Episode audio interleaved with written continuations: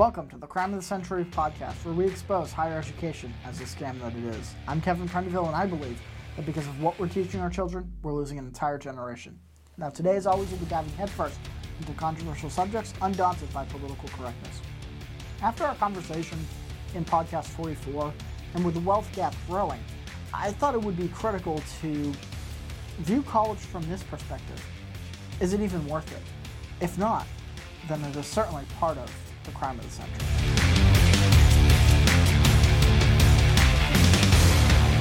So today what's important to talk about is the difference between truth and science. That there is an objective truth in the world. There is something that exists. The question is, how do we know that it exists and how do we prove that it does exist? And that's where science and mathematics come in to, to proof that, that something does truly exist. And the idea that, and this is the, the direction we're going with this, the idea that mathematics and science somehow disproves uh, religion and morality is absurd to be to be honest and and I think a lot of the confusion comes from a lot of the uh, Catholic Church's rulings early on. You know, they were against Galileo, they were against Darwin somewhat. And so it got in, in, in people's heads and really in the collective conscious that religion was against science and figuring out the world, even though the scripture, if, if, if you read it, is very much about, especially in Genesis, when it talks about how humanity was created in God's image. Well, one of the things that God has has revealed to us is that He can speak into existence something. He can create, and though we're obviously not God, one of the things we can do is create. We can understand the universe. We can discern things about our about about this world and and, and build great structures and that uh, mathematics and science is simply what we use to prove that we can do that. It's it's how we move the world, and so the two are not necessarily opposed. But what's disturbing to me is you look at the the media attacks, and this has been brought up by anywhere from Fox to the Daily Wire to uh, many conservative outlets, uh, the Bach Radio Network, for one, where many of the recent attacks on conservatives in the media in journalism has have been on uh, Christian ideals, whether it's uh, Mike Pence's wife getting attacked because she uh, teaches at a Christian school, whether it's, of course, we all remember the Colorado Baker story, and uh, the boys at Covington Catholic that we talked about last week, who are more attacked for their religious ideals, and that's the reason they're targeted. That and they're wearing Trump hats um, in this situation, and so we look at that. We we have to extract. Okay, do do we need religion? And the question of that is not, you know, do we do we choose math and science or choose religion? That's not the question. The question is where do we get our morality from? And that's where religion and the spiritual side of, of, of Western culture are so important because you remove scripture and you remove religion and what's left? Well, there's this vacuum of, well, one, debauchery, because there is nothing but the animalistic nature and tendency. And oftentimes what happens, and you see this in the Soviet Union and probably in China, although that hasn't collapsed yet, so we haven't been able to really dissect it oftentimes what happens is morality then becomes dictated by the state that the, that the, the state kind of fills that void that, that's left by throwing out religion and that i'm not talking about nationalism here that's that's different but the state itself decides to dictate what is morally right and wrong and that turns itself into a a real perverse society. So, uh, like one of the things in the Soviet Union that they did was, it, you know, a child could turn in their parents if their parents were not totally along party lines and all and all uh, facets. But then that, of course, doesn't check. Um, you know, is the child being truthful truthful or not? The Soviets were just concerned about rooting out those who were against the state or didn't believe what the state believed in their, in their ranks. So the question is when we attack religion the way that, that we do, what replaces it? And can we say that it's our own rationale that replaces it? Is it our own thoughts that replace it? Well, those always lead us to uh, a, a, an ideology that came out in the early 1900s called nihilism, which is basically, well, we can't prove that we're not just, uh, the famous line is, we can't prove that we're not just some daydream of an iguana lying on a rock somewhere. That we can't prove we're anything except, uh, you know, apes on a, a semi-intelligent apes on a spinning rock in the middle of nowhere. And so, what's the point of anything? And nothing has any meaning, so I'm just going to do whatever I want.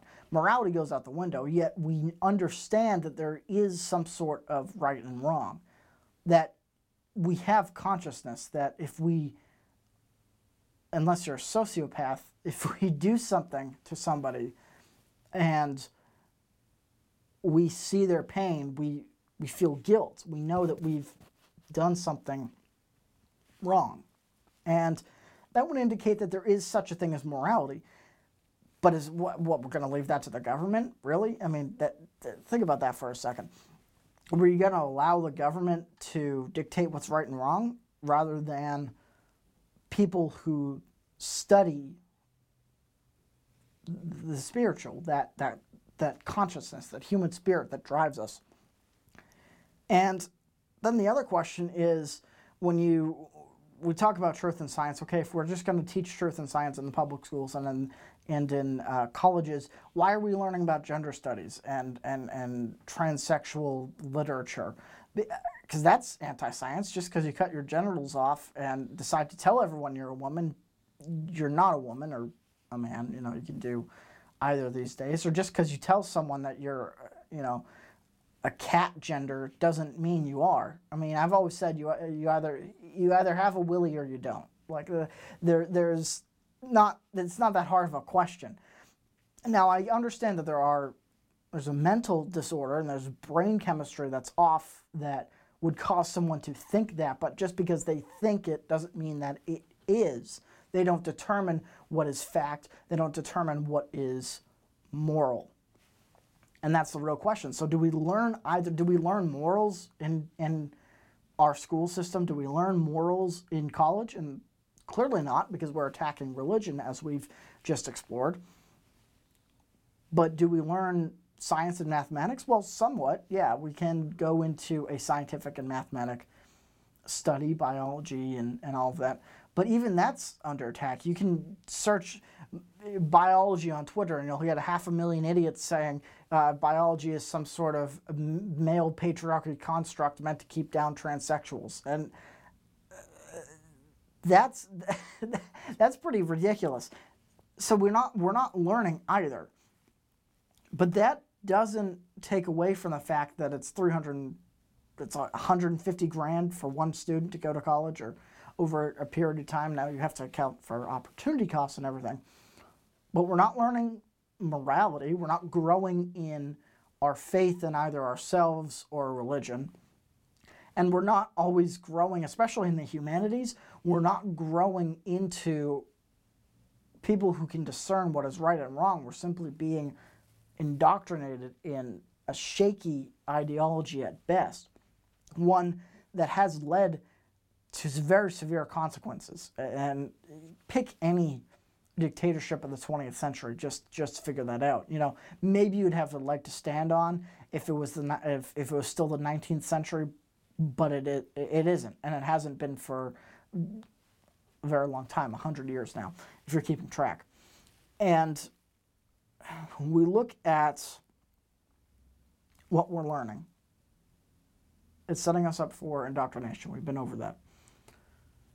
But when the way we pay for it, when you think about it. So we're going into many people at the age of 18 don't have the, you know, 30 grand for uh, nine months of schooling, um, and that's for each year of schooling, uh, and that and that's at a you know state school. So what do they do? Well, they go to the bank. The bank can loan them anything because it's backed by the government. You can't go bankrupt and the bank have and have that be removed. So the bank knows they're going to get their money come hell or high water. You're going to have to pay them this money back. So then you go and you take your money and you give to the school. Well, the school knows, hey, I'm, I can charge whatever I want because the banks are going to give it to the student and the student is going to give it to the school. Then the uh, and then and then the government sanctions all of this, and all it does is help help the bank because they they will get the money back on the loan, which is also secured by the government, and then the school gets the money immediately, so they can charge again whatever they want. And what does that do for the family, for for the student? Well, if they come out and they don't get a job in that field, and it's over a quarter of students now, uh, by the latest stats that say that students are not in the field that they studied for. Well, what's the point? Why did you? Because you can you can for a fraction of the cost spend. I'm sure you've seen ads on Facebook um, or wherever for uh, coaches and, and, and trainers and you can spend a thousand bucks and learn how to run a business or learn how to do public speaking or learn how to write a book it's not that difficult and create value for other people to create an income for yourself. It's you don't need to go to college to do that. But if you're learning a skill that you can't anywhere else, where the, the idea of the university is you go and you study under these masters until you yourself have mastered it. It's a medieval concept.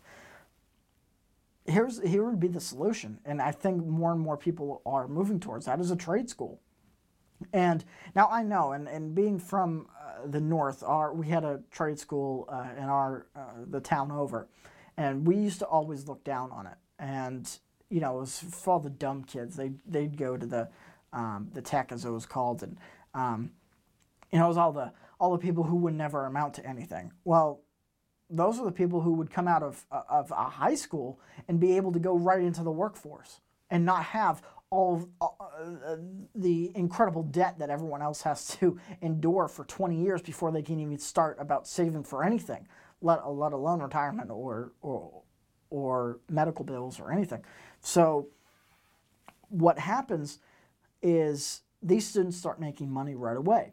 And they always say, and, and, and a rule that I've, I've been taught, um, though I am beginning to question it, is you know, don't invest in anything until you have $50,000 that you can invest. Well, it's a lot easier when you start with a fraction, if any, debt, and you can go right into the workforce in a skilled position. That's the difference. When you go to a trade school and you become a mechanic and you go into a mechanical shop, yeah, you might not start out at the level of the of the, the top people in that position, obviously, because you're just starting out but it's a lot better than working at McDonald's or bartending. Now, as we've seen, you can go bartending to being a senator, but it doesn't mean you know anything. But that's another topic for another day. The idea that the, the fact that we look down on trade schools to say, oh, look, I went to college, it doesn't, it, it, it really doesn't mean all that much. And we look at the, the problem with this, though, is that it boils everything down to money. And and I'm working on this book uh, called uh, Morals and Money, and there there are really two avenues that I look at in the book. One is, look, it's okay to want more. You know, you, you need to get out of the the moral people don't want more money. No, because money is how we interact with our potential. So that's understandable, but what do we stand on? Because you can't, if you don't have a goal or a reason for making any money, you can't orient, nothing will orient itself towards that goal. Well, having a religious base does help you have that rock to stand on. It makes sense of the world. You don't have to ask the question of why. Why am I here? What am I doing? you just kind of have to listen and everything falls into place. And that in and of itself is something that why are we trying to take that away from from younger people, younger students? Why are we trying to take that away from anybody? Shouldn't we all have the ability to stand firm on on on something that is at least reasonable, something that goes along with math and science instead of an ideology that we always have to to, to, to make the world fit into this this tiny little box that it doesn't. And so the the last thing that that going to trade schools and and, and learning uh, having a good solid theological basis it allows you to work through the pains of life because nothing is ever going to be easy and you're going to be hit with some adversity and you're going to question why it's difficult and if your ideology says it's always somebody else's fault then you're never going to grow because you're always just going to look at someone to blame whether it's white people whether it's you know some people blame black people or the Jews. Some, uh, but it seems more prevalent in today's society to blame men and blame white people. That doesn't that doesn't say, hey, what do I need to do? What do I need to change in myself to better my situation? And that's critical that we haven't learned that because we haven't really been tested in anything that difficult. And with the looming crisis especially when it comes to Medicare, Medicaid, Social Security, all these programs that are starting to blow up and have swelled to these huge levels that are going to require more and more tax dollars or require to be blown up. That decision is going to fall on these young students, and I just hope that they have enough good sense to do what is right, and that is shrink the government, not expand it. But if they're not learning the reasonable pathway, if they're not learning the, I suppose what I mean by that is if they're not learning the correct philosophy behind the American system, then they're liable to change it when it's going to blow up because FDR's programs were never set up to work in the first place. And if we don't and we can't achieve that, then it will truly be the crime of the century.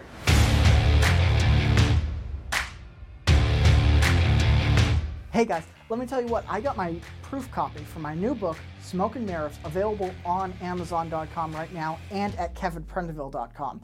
But more important than that, let me tell you why I wrote this book. See, I believe that we all have the God given ability to create in this world.